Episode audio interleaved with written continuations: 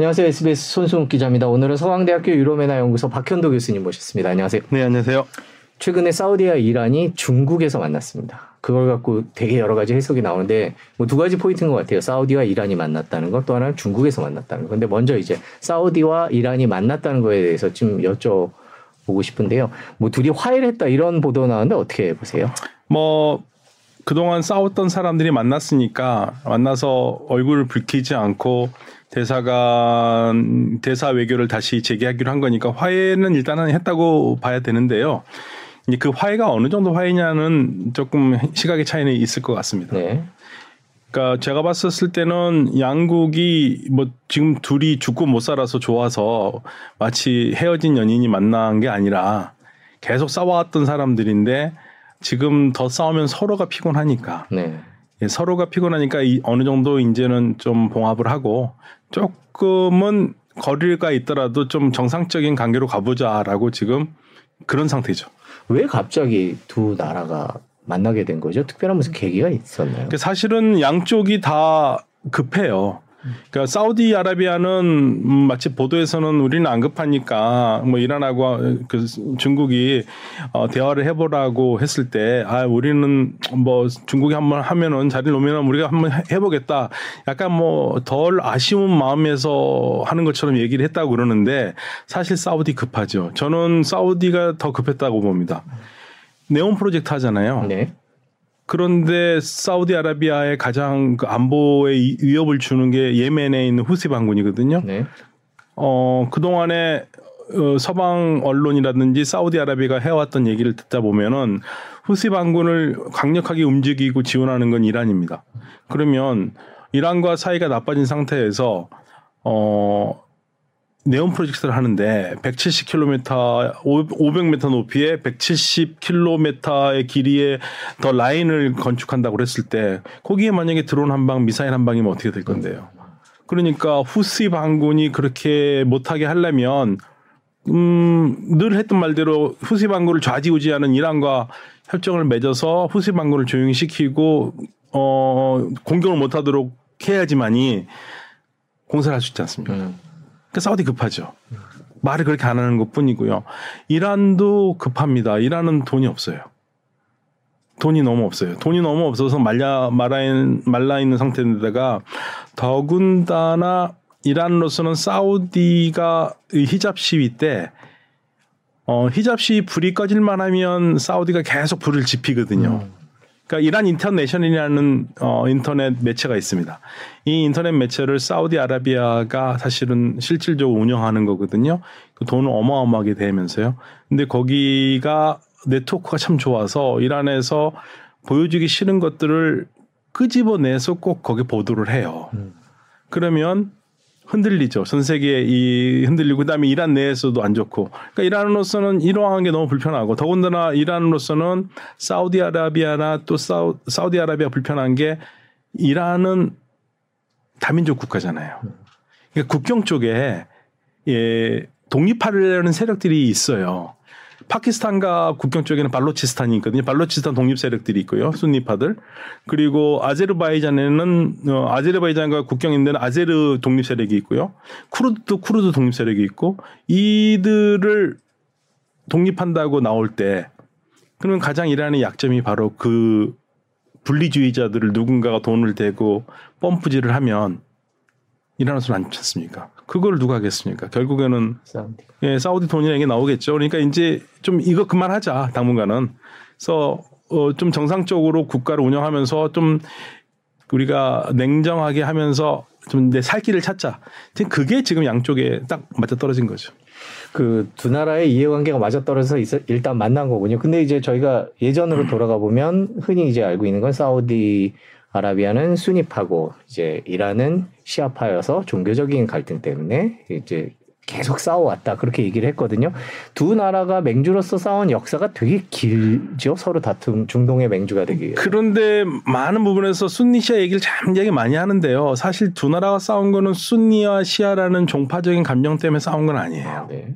그러니까 엄밀히 따지면은 사실은 순니 시아 하기 전부터 어 양쪽이 친미 국가였잖아요. 친미 국가 때도 음 지금처럼 나쁘진 않았지만 사우디가 이란을 조금 걱정하는 대상이었죠. 예를 들면 75년에 파이살 국왕이 조카에게 죽음을 당하지 않습니까? 너무 지근 거리에서 파이살 국왕이 죽음을 당했는데 그때 미국에서 어떤 얘기가 있었냐면 사우디 국왕이 저렇게 쉽게 죽을 수 있고 그리고 만약에 사우디아라비아에서 반정부 세력이나 이런 불순한 세력들이 사우디아라비아 가지고 있는 그 유전을 장악한다면 전 세계 유전 시장이 난리가 나지 않습니까? 네. 그때 미국에서 슬쩍 언급했던 게 만약에 사우디아라비아에서 음 돌발 사태가 나면 이란이 사우디아라비아의 유전을 장악하라. 이걸 미국에서 이란과 묻기를 했어요. 당시 미국과 이란은 사이가 좋았. 굉장히 좋았죠. 네. 그런데 만약에 그 얘기를 사우디에서 들어보세요. 얼마나 기분 나쁘겠습니까? 그 정도였거든요. 사우디도 그걸 알고 있, 들었고요. 그래서 이, 이 사우디아라비아하고 이란은 1대1로 맞붙으면은 사실은 링에서 같이 올라가서 싸우면 이란이 질 수가 없는 구조예요. 싸움이. 이란의 강력한 재래식 무기와 그리고 그 무엇보다도 이란에 엄청난 군대가 있지 않습니까? 사우디는 자국군으로 방어가 안 되거든요. 그러니까 미국에 의존할 수밖에 없는 건데 그러니까 사우디로서도 이란이 불편하죠.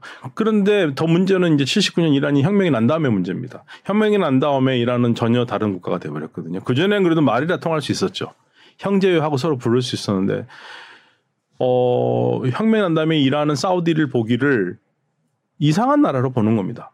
그러니까 이 나라는 엎어져야 할 나라. 음. 이란처럼 네. 이란이 왕정을 무너뜨리고 이슬람 공화정을 세웠듯이 이란식의 혁명으로 사우디도 바뀌어야 된다고 봤던 생각을 했기 때문에 사우디로서는 그런 이란이 너무 불편하죠. 그리고 이란은 왜 불편하냐면 사우디가 이란이 그게 불편하니까 어떻게 해서든지 이란을 주저앉혀야 되잖아요. 그래서 이란 혁명 나자마자 바로 1980년부터 88년까지 8년 동안 이란 이라크 전쟁했을 때 사우디가 누구 편 들었겠습니까? 당연히 이- 이라크 편 들었죠. 그러니까 이란은 거기에 대한 분노를 가지고 있죠. 그러니까 양쪽의 그 싸움은 단순하게 순니 시아의 뭐 종파 싸움은 아니고요. 이러한 국제 정치 관계라든지 양국의 미묘한 관계가 그대로 반영된 겁니다. 그러니까 정- 종교적인 거라고만 볼 수는 없습니다. 음. 네. 그럼 지금 말씀해주신 그런 과거의 얘기를 들어보면 쉽게 화해가 될까라는 생각이 들어요. 이번 베이징 회담은 어떻게 보셨어요? 저는 그 화해가 쉽지는 않다고 봅니다. 네. 화해가 쉽지 않, 않다고 보는데 그런데 사우디가 저는 그런 생각을 가끔 해요. 만약에 무함마드 빈 살만이 정말 똑똑한 사람이라면 한 수를 더 던질 것이다. 어, 어차피 뭐 미국하고는 지금 어느 정도 거리감이 있지 않습니까?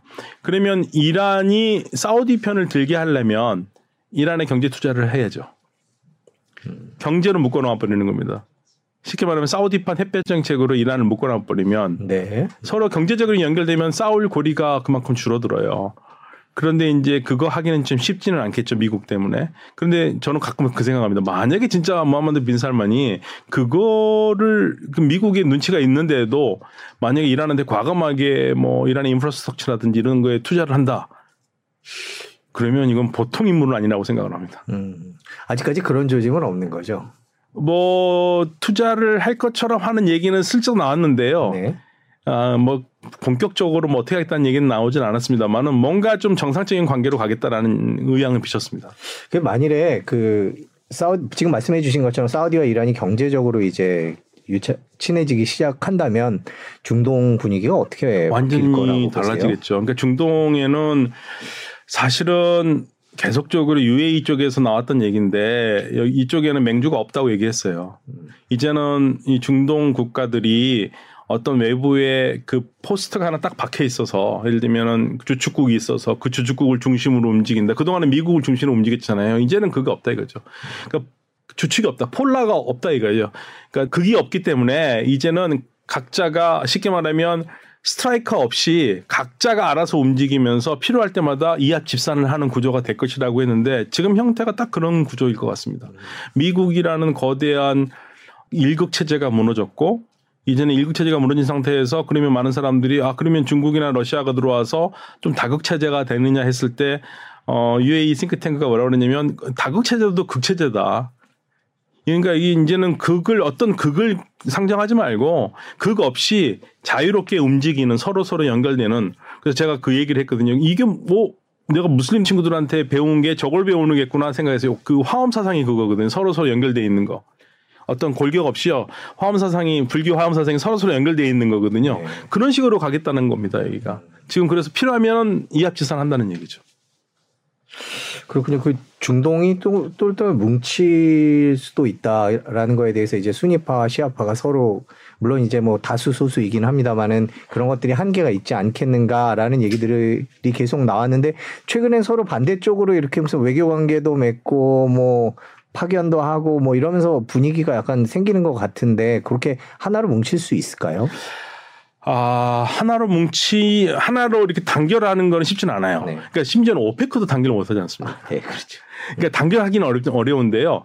어떠한 현안이 있었을 때 적어도 한 가지 서로 합의하는 거는 은연중에 합의하는 거는 싸우면 다 망한다. 지금 싸우면 다 망한다. 그렇기 때문에 싸우지 말자. 적어도 싸우지 말고 차갑게 좀 유지하자. 지금 냉정 냉각기라고 생각합니다. 차가운 평화. 저는 차가운 평화란 말이 딱 좋을 것 같아요. 그러니까 뭐 이데올로기 쌀 필요도 없고 종교 때문에 싸울 필요 없고 지금 서로 힘드니까 서로 각자 갈 길을 가는데 싸우지는 말자 적어도. 예, 그 상황으로 가는 게 아닌가. 지금 저는 그렇게 보고 있습니다. 네. 지금 저희가 이제 사우디와 이런 얘기를 끝난 건 이제 중국에서 두 나라가 만났기 때문인데 이제 얘기가 여기까지 왔는데 다시 잠깐 돌아가 보면 자 중국 얘기를 좀 해봐야 될 것 같습니다. 뭐 요번에 만나는 장면을 찍은 사진을 보면 두 사우디 이란 두 나라가 만났는데 뒤에 뭐 배경에 동양화가 있고 아니면 중국이 같이 끼어서 손을 잡는데 중국이 어떻게 저 자리에 서게 됐는지도 좀 궁금합니다. 일단 이제 저 전에 미국이 쓰기는 어렵죠. 네. 미국이 쓰려면 이스라엘 때문에 못 씁니다. 이란 미국은 이- 이란 때문에 못 쓰고 이- 뭐 미국이 이스라 이란과 좀 친해지고 싶어도 이스라엘 때문에 안 되는 거죠. 그러니까 저 자리에는 쓸수 있는 사람은 딱 한 사람 두 사람이에요. 러시아 아니면은 시진핑이겠죠. 세계 열강 중에서는요. 그러니까 미국은 못 쓰는 거는 맞는데 그런데 에, 뼈 아프게 미국에서 느끼는 거는 뭐냐면 트럼프는 맥시멈 프레셔를 했지 않습니까? 어, 중국은 맥시멈 디플로마시를 했습니다.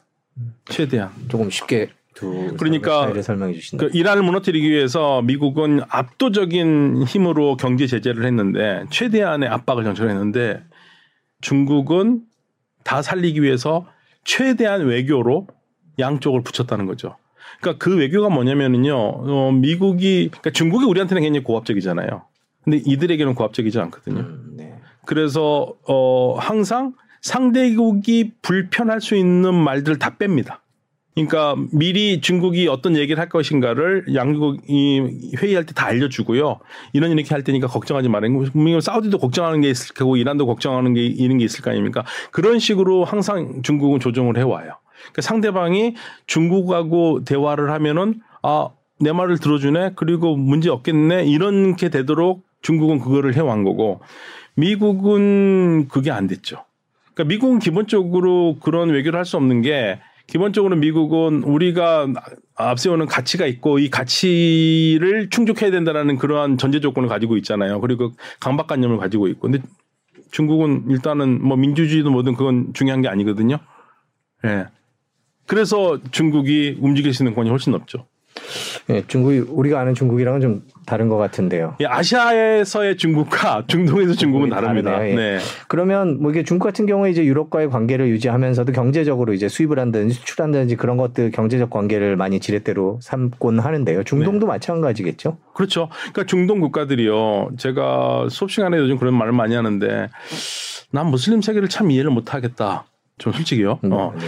그러니까 만약에 한국에서나 어, 미국에서나 유럽에서 무슬림과 조금이라도 나쁜 일을 하거나 무슬림에 대해서 뭐 비판을 하거나 뭐 코란을 불태워나면 난리가 나지 않습니까? 그건 너무 당연한 거예요. 그러니까 그게 잘못됐다고 얘기하지 않습니다.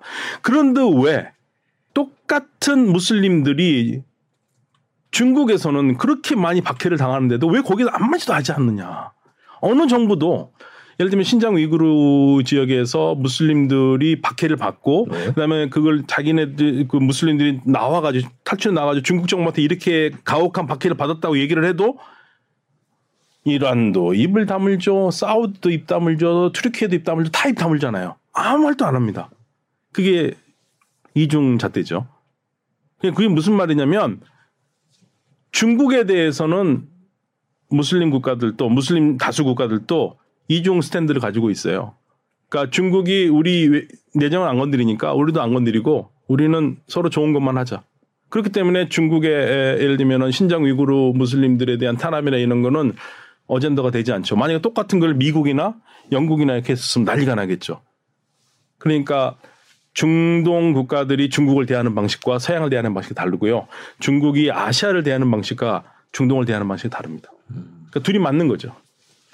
그러면 중국이 그 이슬람 교도들 신장 위구르의 이슬람 교도들을 그렇게 다루는 거에 대해서 어, 중동의 사우디나 이란 같은 맹주들이 입을 다물고 있는 이유는 경제적인 거 혹은 그쪽이 우리를 안 건드리니까 우리도 안 건드리는 네. 정치적인 거 이런 것들이 복합적으로 유일하게 좀 거기에 대해서 한 소리 냈던 나라가 튀르키예였는데요. 네. 조용합니다 요즘도. 이슬람을 박해한다고 막 얘기하면서도 중국에 대해서는 그냥 조용합니다. 음.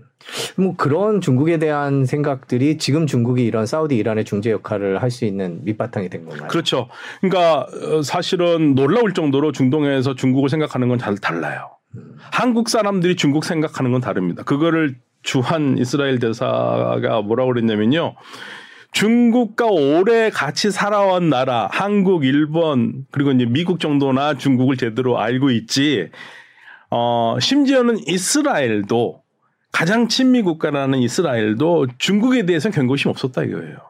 그러니까 미국이 그렇게 팔지 말라고 마지막까지 압력을 넣었기 때문에 안 팔았지 안 그랬었으면 미, 국의 전략 무기를 중국한테도 팔 수 있었다는 얘기예요. 그 마지막에 미국이 막아가 버렸거든요. 그런데 막기 전에 사실은 그걸 안 파는 게 맞죠. 그 친미 국가라면. 그런데 그 대사말로는 어 이스라엘도 그렇게 중국에 대해서는 생각이 많지 않았다. 그게 이제 한참 전 얘기지만요. 그래서 결론적으로 보면은 중동이나 이쪽 지역에서는 중국에서 중국이 압박을 하거나 중국이 우리처럼 뭐 동북 공정을 하고 야 우리하고 하는 그 트러블들이 그 나라하고 없잖아요. 네. 멀리 떨어져 있는 나라고. 그러니까 상대적으로 중국이 굉장히 괜찮은 나라로 보이는 겁니다. 그러면 지금 교수님 말씀대로라면 중국이 앞으로는 기존보다 중동에서의 영향력은 더 커질 수도 있다 이렇게 저는 그렇게 봅니다. 경제적으로요. 중국은 상대국이 뭐 독재 국가든 뭐하든 신경 안 써요. 그리고 돈만 벌면 되니까 돈만 보면 되고 장사만 잘하면 되니까 거기에 대해서 간섭 안 합니다. 어, 그렇기 때문에 미국처럼 미국은 일단 외교를 할 때 뭐 자유 인권 이것 때문에 스스로가 올가 매, 매잖아요. 어, 이중 뭐 그래가지고 그렇기 때문에 미국은 어, 독재 국가를 지원하면 욕을 먹죠. 야, 와, 맨날 민주주의 인권 하면서 독재 국가를 지원하느냐. 그런데 중국은 그럴 일이 없죠. 그런, 그런 말 자체를 아예 안 하니까. 음. 그러니까 그게 가장 큰 차이예요. 결국 그렇게 된다면 미중 갈등이 이제 점점 불거지고 커지면 연말로 가고 미국 대선이 가까울수록 더 그 갈등이 커질 거라고 보는데 그렇게 되면 중동 국가들의 입장도 조금 애매해질 수 있을까라는 질문을 생각을 했었는데 지금 해주신 말씀 듣고 보면 그렇지 않을 것 같네요. 중국 네, 뭐 일단 이란은 신경 안 쓸 거고요. 네. 그러니까 이란의 가장 큰 목적이 뭔지 아세요? 이란이 생각하는 중동은 어떤 중동인지 아세요? 미국 없는 중동입니다. 음. 이라는 그걸 줄기차게 얘기를 해왔어요. 미국 없는 중동. 중동에 미국이 자꾸만 끼어들지 말아라. 중동은 우리, 우리 국가들끼리 잘 알아서 할 테니까 그러니까 미국은 빠져라 이거거든요. 그러니까 이란으로서는 지금 현재로서는 미국을 슬슬슬 밀어내는 데 어느 정도 성공했죠. 그러면 만약에 미국이 없고 만약에 저 이런 나라들 중동 국가들만 있으면은 이란의 영향력은 더 커지겠죠. 이란 원하는 거는 미국 빠지는 미국 없는 중동입니다. 미국 얘기를 해봐야 될 것 같습니다. 네. 이제 미국 얘기를 할 타임입니다. 그 중동에 있어서 이제 뭐 영향력에 있어서는 미국이 압도적이었는데 지금 신냉전 이후 전쟁 이후 코로나 이후 많이 분위기가 바뀐 것 같은데 요번에 그 미국 얘기를 할 때 가장 먼저 해야 될 게 오페크 얘기를 좀 해봐야 될 것 같습니다. 기름 값을 올리게 올리는 거죠. 그 감산하겠다라고 했을 때 미국이 반대했는데도 그냥 강행을 했고 그것 때문에 이제 미국의 언론들은 미국이 뒤통수를 맞았다 이런 표현을 쓰기도 했거든요. 이 과정 어떻게 보셨습니까? 아 사실 이제 미국 영향력은 끝났다고 봐야죠. 중동에서요. 네 어느 정도 왜냐하면 지금 사실은 미국에 약해서 그렇기보다도 무함마드 빈 살만이라는 아주 독특한 인물 때문에 미국이 어떻게 하지를 못하고 있어요. 그러니까 무하마드 빈 살만이 어, 젊은 세대의 그 지도자답게 대단히 과감하고 어, 허를 찌르는 일을 많이 합니다. 새로운 아이디어를 그러니까 그 전에 그 사- 사우디아라비아 국왕들을 보시면 미국이 하자는 대로 다 했어요. 네. 절대 어긴리지 않았죠. 미국이 원하는 대로 다 했습니다. 그러니까 무함마드 빈 살만 거기서 얘기합니다. 그동안 우리가 70년 이상은 미국이 원하는 대로 다 했는데 이제는 미국도 우리 말을 좀 들어라는 게 무함마드 빈 살만의 기조예요. 근데 미국이 안 들어주지 않습니까? 그러니까 그러면 우리는 그냥 우리 하는 대로 하겠다라는 거예요. 그러면서도 동시에 완전히 미국을 배제하지 않고 미국 기업들에서 비행기 또 왕창 사오지 않습니까? 네. 또 그런 건 잘해요. 그러니까 무함마드 빈 살만 다루기가 어려운 게 그냥 일방적으로 우리가 흔히 알고 있었던 뭐 까다피라든지 그런 사람 아주 절, 절대적인 반미주의자 해가지고 미국만 욕하고 막 하면은 오히려 되게 쉬운데요. 무함마드 빈 살만은 적절한 팀에서 내 건 하고 줄 건 주고 그러면서 자기 자기의 위치를 넘겨, 높여가거든요. 그러니까 미국으로서는 상대하기 어렵죠. 예전에 보던 그러니까 미국이 그동안 너무나 어, 편하게 생각했던 사우디의 왕정은 아닙니다. 이전 전혀 다른 왕정이에요. 그리고 아, MBZ도 마찬가지고요. 아, UAE도 마찬가지고요. 전부 다들 어, 이제는 자기 소리를 냅니다. 그리고 어, 그 나라들은 급해요. 전 세계적으로 어, 탈석유로 간다는데 석유를 가지고 지금 있어도 돈을 많이 못 받는 세상에 올 거 아닙니까? 그러면 빨리 이 나라들도 새로운 경제 패턴으로 가야 되는데 그러려면 시간이 필요한데 시간이 필요하고 돈이 필요하지 않습니까? 지금 유가 떨어지면 어떡합니까? 그러니까 유가를 강제로 부양할 수밖에 없어요. 올려야 돼요. 80달러 이하로 내려가면 힘듭니다. 그러니까 80달러 이하로 계속 유지를 해야지만이 가능한데 80달러 이하로 내려가면 당연히 사우디아라비아로서도 특단의 조치를 취할 수밖에 없고 감사를 할 수밖에 없죠. 그런데 이제 사우디아라비아가 별로 안 좋아할 이야기겠지만 지금까지 오페크 역사를 봤었을 때 단일 대오를 형성하면서 이 감산이 되는 경우는 거의 없거든요. 네네. 그런 면에서 사우디아라비아가 고민이 클 겁니다. 뭐 이번 감산도 벌써 안 지키는 나라들이 나왔다 그런 기사들도 보이드 보이긴 하더군요. 그럼요. 안 지키는 나라 많습니다. 그 전에도 그랬어요. 그 전에도 오페크 국가들이 유가가 떨어지니까 우리가 감산을 하자 그러면 다들 어 감산합시다 하고 다 박수치죠. 그러면 다음에 뭡니까? 네가 해라. 네가 해라 그러거든요. 그리고 감산을 하기는 해놓고 나중에 유가가 안 떨어져요. 아, 유가가 안 올라가요. 왜냐하면 약속을 안 지키고 뒤에서 몰래 계속 팔고 있거든요. 그런 상황이 되기 때문에 사실은 사우디아라비아로서는 지금 그래서 러시아하고 친할 수밖에 없습니다. 러시아하고 사우디아라비아만이 지금 이 손을 잡고 어떻게 해서든지 유가를 올릴 수 있죠. 다른 나라들은 사실은 이득이 된다면 더 생산하겠죠. 심지어 이란도 지금 더 증산하고 있다는 얘기가 있지 않습니까? 그러니까 쉽지가 않습니다. 70년 동안 미국이 하자는 대로 다 했습니다. 네. 정말 다 했죠. 그런데 이제 와서 어 조금 뭐 사우디가 내 좀 살 길을 좀 찾겠다 하는데 미국이 저렇게 나오면 사우디로서는 더 사실 화가 나죠. 야, 그럼 우리 70년 동안 한 건 뭔데? 이게 나오는 거거든요. 그래서 이 부분에서는 미국도 이 박해역이고 있는 그러니까 미국이 예전 같지 않다라는 걸 인정을 하고 그리고 너무 주권 국가를 마음대로 막 그 험하게 다룬 거에 대해서는 좀, 좀 미국 민주당도 반성을 좀 해야 됩니다. 이번에 그래서 이제 80년 전략적 파트너다 이러면서 약간 물러서기도 하는 뉘앙스를 보이긴 했는데 뭐 지난번에 나와서도 말씀을 해주셨습니다만은 미국이 이제 석유 때문에 중동을 중요시했다면 이제 스스로 석유를 많이 생산하고 있기 때문에 중동에 대한 중요도가 지금 떨어지면서 조금씩 발을 빼려고 하는 기조도 있지 않냐 이런 얘기도 있는데 그런 거에 대해서는 어떻게 그렇죠. 그러니까 사실은 그 오바마 행정부 때부터 피보트 에이샤가 실질적으로 중동에서 점차 떠나기지 않습니까? 뭐 셰일가스가 100년 동안 쓸 셰일가스가 있고 그다음에 석유도 지금 전 세계적으로 생산량은 미국이 셰일가스도 가스도 그렇고 석유도 미국이 제일 많이 생산하는 국가니까 어 이제는 그러면 중국 잡으러 간다고 나온 게 피보트 에이샤인데 네.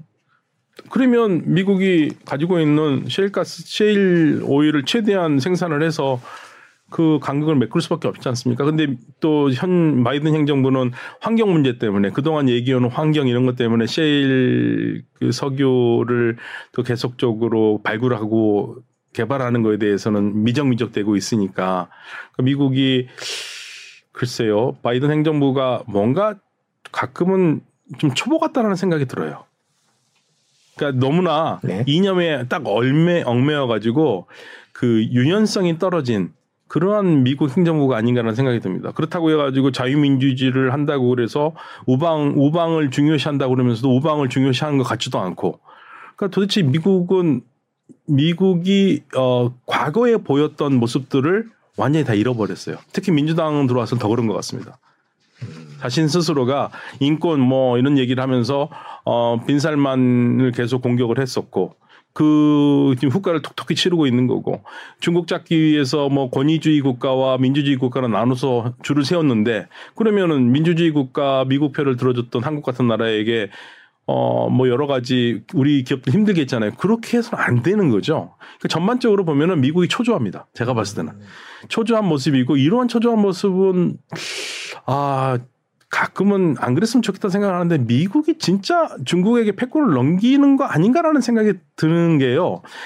어, 가만히 보면 이 형태가 언제가 비슷하냐면 제가 중동사를 보면은 영국과 미국이 정권이 교체될 때가 있습니다. 중국 패권이. 그때 영국이 굉장히 초조하게 미국, 미국에 대해서 윽박 지르고 막 화를 내고 그랬었거든요. 그거 되게 비슷해요. 음. 예, 그거 되게 비슷합니다. 근데 이제 중동 입장에서는 또 이제 아까 말씀해 주신 대로 석유 이후의 세상을 준비를 한다면 그래도 세계 경제 1위 국가인 미국과 멀어져서 쉬- 좋을 건 없다는 생각도 또 들거든요. 예, 그러긴 한데요. 그 사우디아라비아가 미국한테 얻을 수 있는 게 뭐가 있을까요? 지금 현재로서는요. 그러니까 사실은 사우디아라비아가 미국의 국방에 의존하고 있는데 네. 그 외의 것들 기술 같은 것을 미국이 잘 주지도 않고요. 네. 투자도 그렇게 뭐 사우디가 원하는 만큼 많이 하지 않고 그러니까 지금 자꾸만 주변 국가들 한국이나 이런 유럽 이런 국가들 계속 끌어들이려고 노력을 하잖아요. 그래서 우리 한국을 사우디가 자꾸만 손짓하는 것도 우리 기술이 필요하니까요. 그러니까 사우디는 지금 기술이 필요합니다. 음. 기술이 필요해서 자국민들이 그러니까 사우디의 고민은 그거예요. 네온 프로젝트를 하는 궁극적인 이유는 사우디 젊은이들이 기업가 정신을 가지고 창업하기를 바라거든요. 일거리를 찾고 그런데 이 사우디라든지 이쪽 산유국들의 젊은이들이 우리하고 비슷해 가지고요. 국영 기업만 들어가려고 그래요. 네. 창업을 해야 되는데. 예, 그게 이제 딜레마니까 창업할 수 있도록 이런 그 중소기업들도 들어오고 해야 되는데 기술이 없으니까 기술이 없으니까 이제 우리나라 같은 나라들이 막 들어와서 투자해 주길 바라는 거죠. 근데 미국도 투자 잘 안 하거든요. 예, 우리도 주저하고 있고. 그러니까 이게 지금 사우디의 가장 큰 딜레마죠. 빈살만이 꿈꾸는 그 사우디, 중동 이런 것들은 어떤 모습일까요? 그러면 일단 뭐 사우디가 가장 강력한 국가로서 중동에서 어, 어, 서기를 바라겠죠. 예, 그런데 사우디의 이제 가장 큰 딜레마는 자국 방어가 안 된다는 거지 않습니까? 음. 3,500만 전체 인구 중에서 외국인 빼면 한 2,500만 정도 되는데 사우디가 국방력이 약합니다. 그 상상을 초월하게 약합니다. 그래도 미국의 전투기 첨단 전투기들을 많이 갖고 있고 뭐 판다는 기사들은 많이 나왔었는데요. 미국. 근데 그 이란하고 만약에 싸운다면 네. 공군만 갖고 싸우잖아요. 이란은 육군이 있는데요. 그러니까 그 GCC 국가 전체의 가장 큰 문제는요. 어, 자국을 지킬 수 있는 그 육군 병력이 압도적으로 부족해요. 네. 전쟁은 육군으로 끝나는데요. 그렇죠. 예, 그게 안 되니까 적어도 10년, 20년 동안에 어, 이들 국가들이 해야 될 것은 자국 방어입니다. 음. 근데 군인들도 징집을 하던가 해서 메꿔야 되는데 어 대체적으로 그동안 그런 작업들을 안 했거든요. 그러다 보니까 국방에 문제가 생기죠. 그러니까 미국한테 의존해야 되고 그러니까 미국을 의존을 벗어나려면 자주 국방 가는 수밖에 없는데 이제 그 기로에 서 있는 거죠. 그래서 우리나라에도 그렇게 손을 내미는 거고. 네. 그 전체적으로 전부 다들 그 걱정을 해요. 그러니까 이란이 국, 이- 이란이 인구가 어 지금 통계적으로 봐서 뭐 출생률 해보면 한 8,700만 되거든요. 네. 지금 중동에서 이집트 다음으로 많습니다. 이집트 1억을 넘었고요. 그런데 이란은 자체 방어가 되지 않습니까? 자국민으로 군대를 구성하잖아요. 네. 근데 사우디는 그게 안 되지 않습니까? 어떻게 싸웁니까? 안 돼요. 그래서 이- 이란을 무서워하는 겁니다. 그러니까 빈살만 입장에서는 첫 번째로 해야 될 게 자주 국방이에요. 자주 국방입니다. 그리고 어 이란의 핵 무장을 한다면 무함마드 빈살만도 할 수밖에 없어요. 그러니까 이, 이- 이란이 핵을 개발하면 이쪽에 핵 도미노가 나올 수밖에 없습니다. 음. 네. 이란이 압도적으로 전략 무기를 가지고 있는데 재래식 무기만 해도 지금 힘든데 거기다 핵까지 가지고 있으면 주변 국가들 어떻게 됩니까? 큰일 나죠. 그래서 길을 쓰고 알아서 막으려고 그러는 거고 어, 사우디아라비아가 원자력 발전을 하려고 하는 이유가 뭐겠습니까? 결국엔 핵이거든요. 음. 결국 핵입니다. 아니 UAE가 왜왜 했겠습니까? 원자력 발전을 평화적인 원자력 발전이죠. 근데 궁극적으로는 핵을 하고 싶어 해요. 다 왜냐면 이란이 핵을 가지면 어떡합니까? 다 죽죠 옆에 있는 난. 그러니까 이제 그게 걱정이 되니까 이란이 그 정도로 주변 국가들한테 미치는 영향이 큽니다. 음, 그렇군요. 저희가 이제 미국 얘기까지 받고 이제 중동이 그렇게 이란과 사우디가 화해하면서 지금은 뭐 이제 핵무장 얘기를 해주시기는 하셨습니다만은 그렇게 중동이 뭉칠 경우에 경제가 어떻게 될까 이게 저희가 궁금 그래도 경제 채널인데요. 경제 궁금해서 보면 사우디와 이란이 화해를 하고 정상화가 된다면 어떤 모습일까 그게 좀 궁금합니다. 지금 일단 어 양국이 경제 관계까지도 확장이 되려고 하는 게 뭐가 보이냐면 어 사우디아 항공에서 이란 쪽 가는 그 광고가 떴어요. 그러니까 이게 저 뭐죠? 그 출항지로 네. 이란의 테헤란과 마슈아드 두 군데가 홈페이지는 떴는데 아직 비행기는 연결 안 됐는데 이런 식으로 지금 양국의 비즈니스맨도 왔다 갔다 왔다 갔다 할 수 있는 그런 항로 열리는 것 같아요. 네. 그렇게 되면 양국의 무역 관계가 늘겠죠. 그러면 그러면 어 서로가 윈윈이 되기 때문에 서로가 윈윈이 되기 때문에 경제적으로 중동이 하나의 커다란 시장으로서 묶일 수가 있겠죠. 서로 윈이 된다는 얘기는 사우디에 있는 건 있는 것 중에 이란에 없는 게 있고 또 그 반대의 경우가 있는 것들이 있어 서로 어 거래를 하는 것이 긍정적일 것이다라는 전제. 네, 그런데 사실은 이제 문제가 되는 게 이란이 유일하게 중동에선 제조업 국가거든요. 네. 그래서 이란을 중동의 독일이라고 부르는데 그러니까 이란에서 만드는 제품이 그렇게 썩 quality가 좋지는 않아요. 그래서 아마 이란에서 만드는 제품을 사우디 국민들이 소비재로는 쓰지는 않을 겁니다. 그렇지만 이란은 자동차도 만들고 있잖아요. 물론 내연기관이고 뭐 수준은 떨어지지만 양측이 한다면은 저는 infrastructure를 할 수 있을 것 같은데 이제 infrastructure를 하려면 미국 눈치가 보이죠. 지금 제재 중이잖아요. 제재 중이죠. 예. 그래서 그거를 어떻게 서로 어, 그거를 상쇄하면서 갈 수 있을까?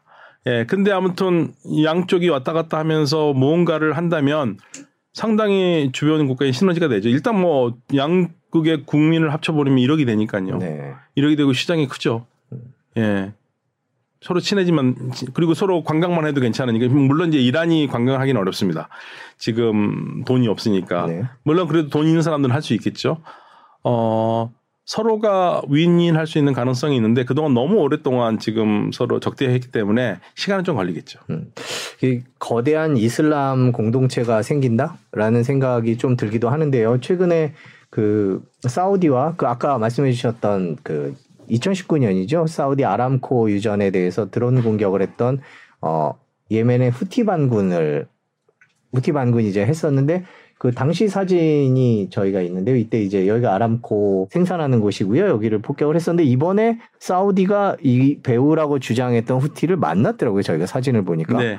공격을 했던 반군을 직접 사우디에서 만났다. 이게 어 뭔가 중동이 이렇게까지 빠르게 바뀌나라는 생각이 좀 들긴 했어요. 이란과 사우디의 외교 관계 복원에 미국이 가장 반기는 게 하나가 예멘 종, 예멘전 종식입니다. 네. 그러니까 더 이상 예멘 전쟁을 하지 않겠다라는 거죠. 근데 그렇게 하지 않을 수가 없어요. 그러니까 다시 말씀드리면 사우디가 예멘과 예멘과 각을 세워가지고 그동안 2015년 3월부터 폭격을 해왔는데 그걸 계속한다면 사우디 아라비아 2030 못합니다. 그러니까 당연히 이거는 잠재워야 되는 거고 후시 반군이 뭐라고 그랬냐면요. 우리가 뭐 이란의 명령을 듣는 건 아니지만 어, 지역의 평화가 오는 거는 환영하고 양국의 외교 관계 복원을 대폭 환영하고 그다음에 우리 전쟁을 끝낼 용의가 있다고 얘기를 했거든요. 그러니까 전쟁은 끝나는 겁니다.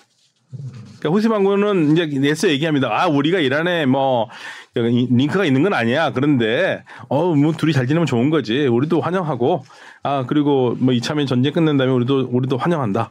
이제 전쟁 끝날 겁니다. 네. 그러니까 명분이 없어요.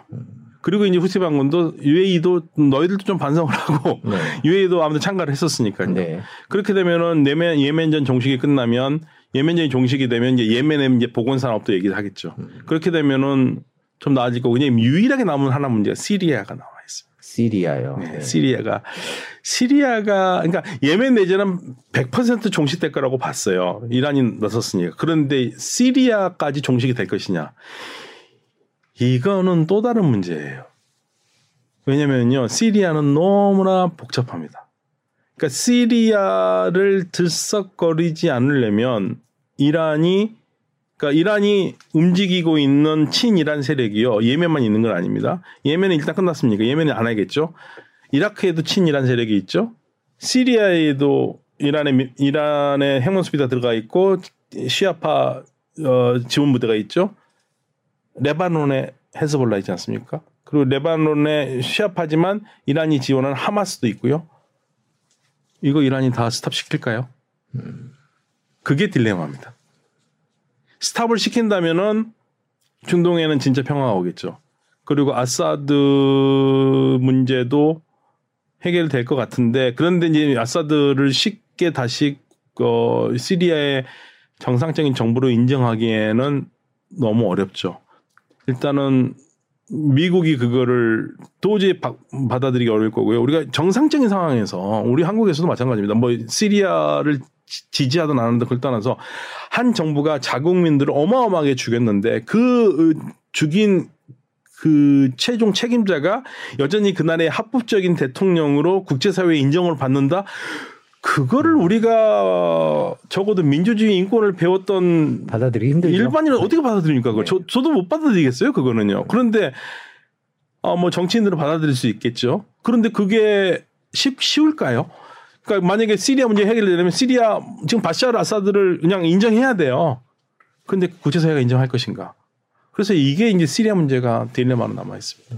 근데 지금 뭐 바샤르 아사드 요즘 뭐 지진도 당했고 그래서 어, UAE는 지금 두 번이나 만났거든요. 그러니까 사우디도 어떻게 해서 해결해 보려고 그러고 그런데 이게 쉽지가 않습니다. 왜냐하면 사우디도 그렇고 UAE도 그렇고 전부 다 어, 원래 바샤르 아사드 반대편에 섰던 나라들이에요. 사우디 UAE는 조정이 살짝 빠졌지만 사우디는 끝까지 반대편에 섰었고 이란은 아사드를 지지한 세력이었고요. 그리고 이란은 시리아에 어 자기 거점을 만들어 놓고 이스라엘과 맞대고 있잖아요. 그러니까 오늘도 네타냐후가 뭐라고 그랬냐면 네타냐후 총리가 경고했습니다. 시리아한테 어떤 일이 있을 것지 않 우리 거기 예, 우리 쪽에 로켓을 날- 날린다든지 그런 거 하면 가만 안 두겠다고 어 반드시 대가를 치르겠다고 그러는데 이스라엘로서는 도저히 인정할 수가 없어요. 헤즈볼라도 힘들어 죽겠는데 헤즈볼라 이제 옆쪽으로 시리아 쪽에서 이란이 여기를 거점을 확보한다면 이스라엘로서는 이거는 지옥이거든요. 그러니까 어 만약에 국제사회가 다 어 만약 중동의 평화가 올 거라고 믿는다면 이란이 친 이란 세력들의 움직임을 완전히 끊어버리고 지원을 끊어야 된다는 얘기가 되는데 이란이 끊지는 못할 겁니다.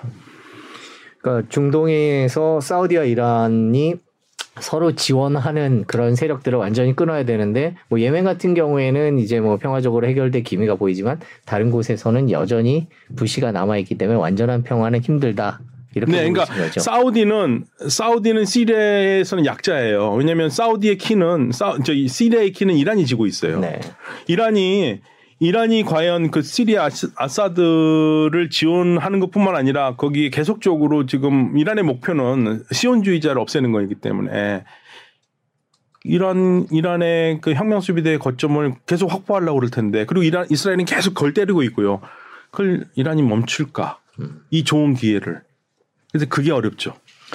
예, 뭐, 뭐 앞으로 넘어야 될 산들이 많아 보이는 것 같은데 저희가 지금 최근 어, 중동의 달라진 분위기를 얘기를 하고 있는데요. 마지막으로 우리나라 기업 얘기를 좀 해봐야 될 것 같습니다.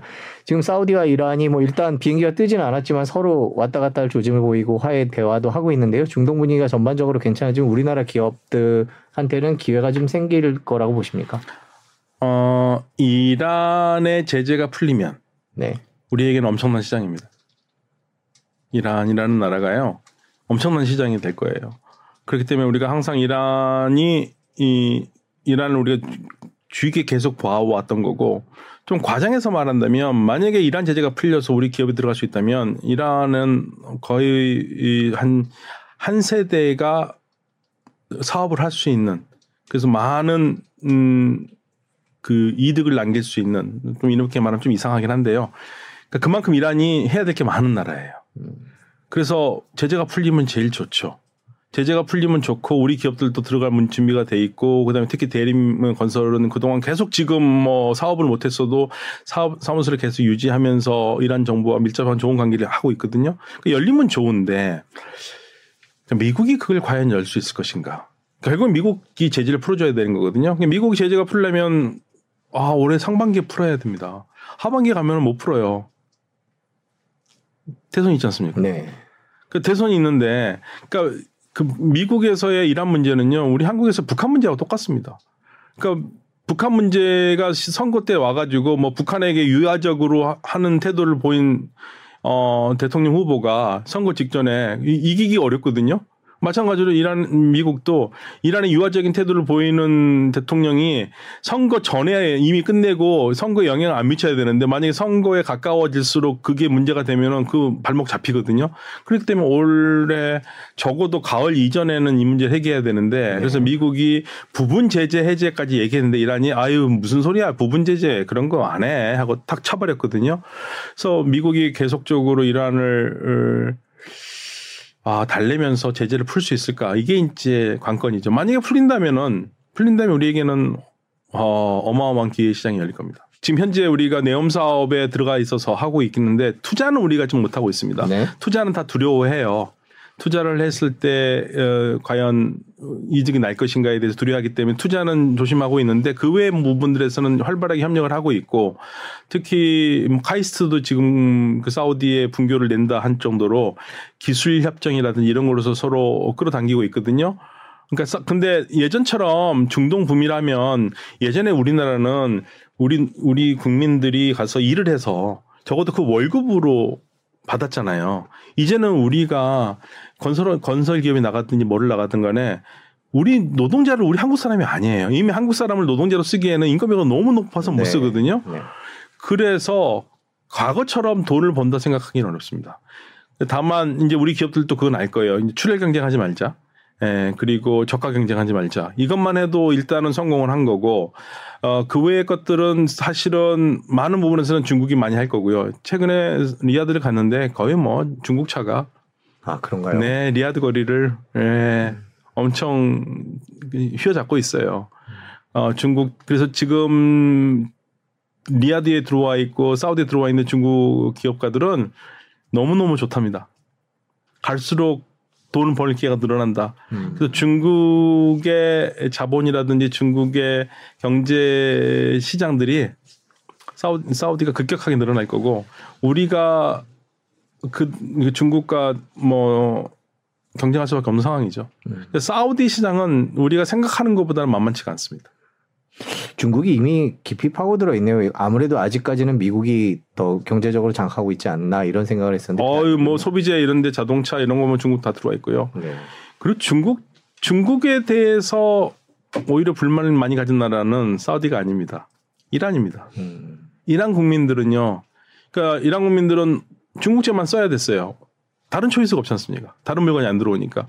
그래서 사실 재밌는 게 이란이라는 이란 나라는 지도층은 중국을 좋아할지 모르겠지만 일반 국민층에서는 중국에 대해서는 약간 걱정하는 눈빛 그리고 불신감이 있어요. 그래서 한국을 좋아해요. 그래서 이란이 매력적인 거고 사우디나 어, UAE라든지 이런 시장에서는 사실은 돈 있는 사람들은 서양지를 더 좋아하죠. 아, 네. 예, 서양지를 더 좋아합니다. 음. 그래서 한국제도 인기가 있긴 한데 근데 이제 우리가 아쉬운 거는 좀 더 이제 브랜드 가치를 높이긴 해야 되는데 우리가 중동 국가에서 한국의 한국이 인기가 있는 거는 솔직히 말씀을 드리면 우리 기업이 착해요. 그래서 달라는 걸 많이 줍니다. 예, 그게 이제 그 UAE라든지 사우디가 한국을 좋아하는 이유예요. 다른 나라 안 주거든요. 기술 이전 안 하거든요. 근데 우리 기업은 들어가기 위해서 기술 이전을 하고요. 좀 억울한 측면이 있습니다. 근데 더 달라고 그러니까 이제 그 문제가 될 수가 있는데 그래서 우리 정부가 해야 될 가장 큰 일 중에 하나가 사우, 사우디나 유엔 이런 등등 진출을 했는데 우리 기업에게 만약 기술을 어, 우리 기업은 한 두 개만 줄 수 있는데 거기서 세 개, 다섯 개를 원할 때 그거를 정부가 어떻게 해서든지 그거를 상대방을 어, 우리 기업을 보호해야 되는 그 작업을 해야 되는 거고 우리 기업이 가지고 있는 어려움이 바로 그겁니다. 그러니까 기술을 주지 않으면은 같이 협력 안 해요. 자, 좀 우리 기업 문제까지 짚어봤고요. 올 하반기 이제 중동 지역이 더 빠르게 변할 것 같은데 어떤 일들을 주목해서 보면 될까요? 일단은 어, 가장 큰 이슈는 이란 제재죠. 네. 이란 제재가 풀릴 것인가, 풀린다면 어- 얼마만큼 풀- 풀릴 것인가, 이게 이제 그 중요하고 저는 우리 경제가 살아나려면 이란 제재가 좀 풀렸으면 좋겠어요. 음. 지금 다른 방법이 많지가 않아서 그리고 사우디아라비아의 그런 계- 계획들은 장기 계획이기 때문에 당장 우리가 뭐 효과를 보기는 어렵습니다. 다만 이제 우리 기업들이 얼마큼 투자를 할 것이고 그다음에 리스크를 얼만큼 감당할 것인가 이런 문제가 고민하는 상황이기 때문에 올해는 탐색 제한이 더 길게 이어질 것 같고요. 어, 가장 큰 관건은 언제든 그랬지만 이란 제재. 이란 제재만 풀리면 좀 조금은 숨통이 터질 것 같은데 특히 우리 중소기업한테 좋을 것 같아요. 일단 이란인 제재가 풀려야 되는데 미국이 이란 제재를 풀 가능성은 어느 정도라고 보세요? 글쎄요, 최근에 뭐 부분적으로 푼다고 그랬었으니까 근데 푼다고 했는데 이- 이란이 일단 안 받았어요. 네. 그러면 미국이 수정 제한할 것인가 아니면 한 번 튕겼고 미- 주- 이란이 부분이라도 받을 것인가 부분이라도 좀 받았으면 좋겠어요. 네, 네, 뭐올 상반기에 계속 아까 말씀해 주셨듯이 상반기 안에 결정을 지어야 된다면 또 바- 빠르게 변화할 것 같으니까 저희가 또 상황 봐서 또 중요한 문제가 생기면 모셔서 중동 얘기 네. 여쭤보도록 하겠습니다. 오늘 긴 시간 고맙습니다. 네, 감사합니다. 네, 저희 SBS 경제자유살롱에서는 시청자 여러분들을 직접 오프라인에서 만나는 경제 콘서트를 준비를 했습니다. 이번에는 부동산 얘기를 해보려고 하는데요. 저희 프로그램에 자주 나오시는 부동산 전문가 다섯 분을 모셔서 직접 얘기를 듣고 질문하실 수 있는 그런 시간도 마련했습니다. 4월 22일 저녁 6시 서울 연남동에서 합니다. 저희 스브스 프리미엄 스프를 통해서 신청을 받고 있는데요. 어, 이번 주까지 신청을 해주시면 저희가 선정해서 개인적으로 연락을 드리겠습니다. 많은 참여 부탁드리겠습니다.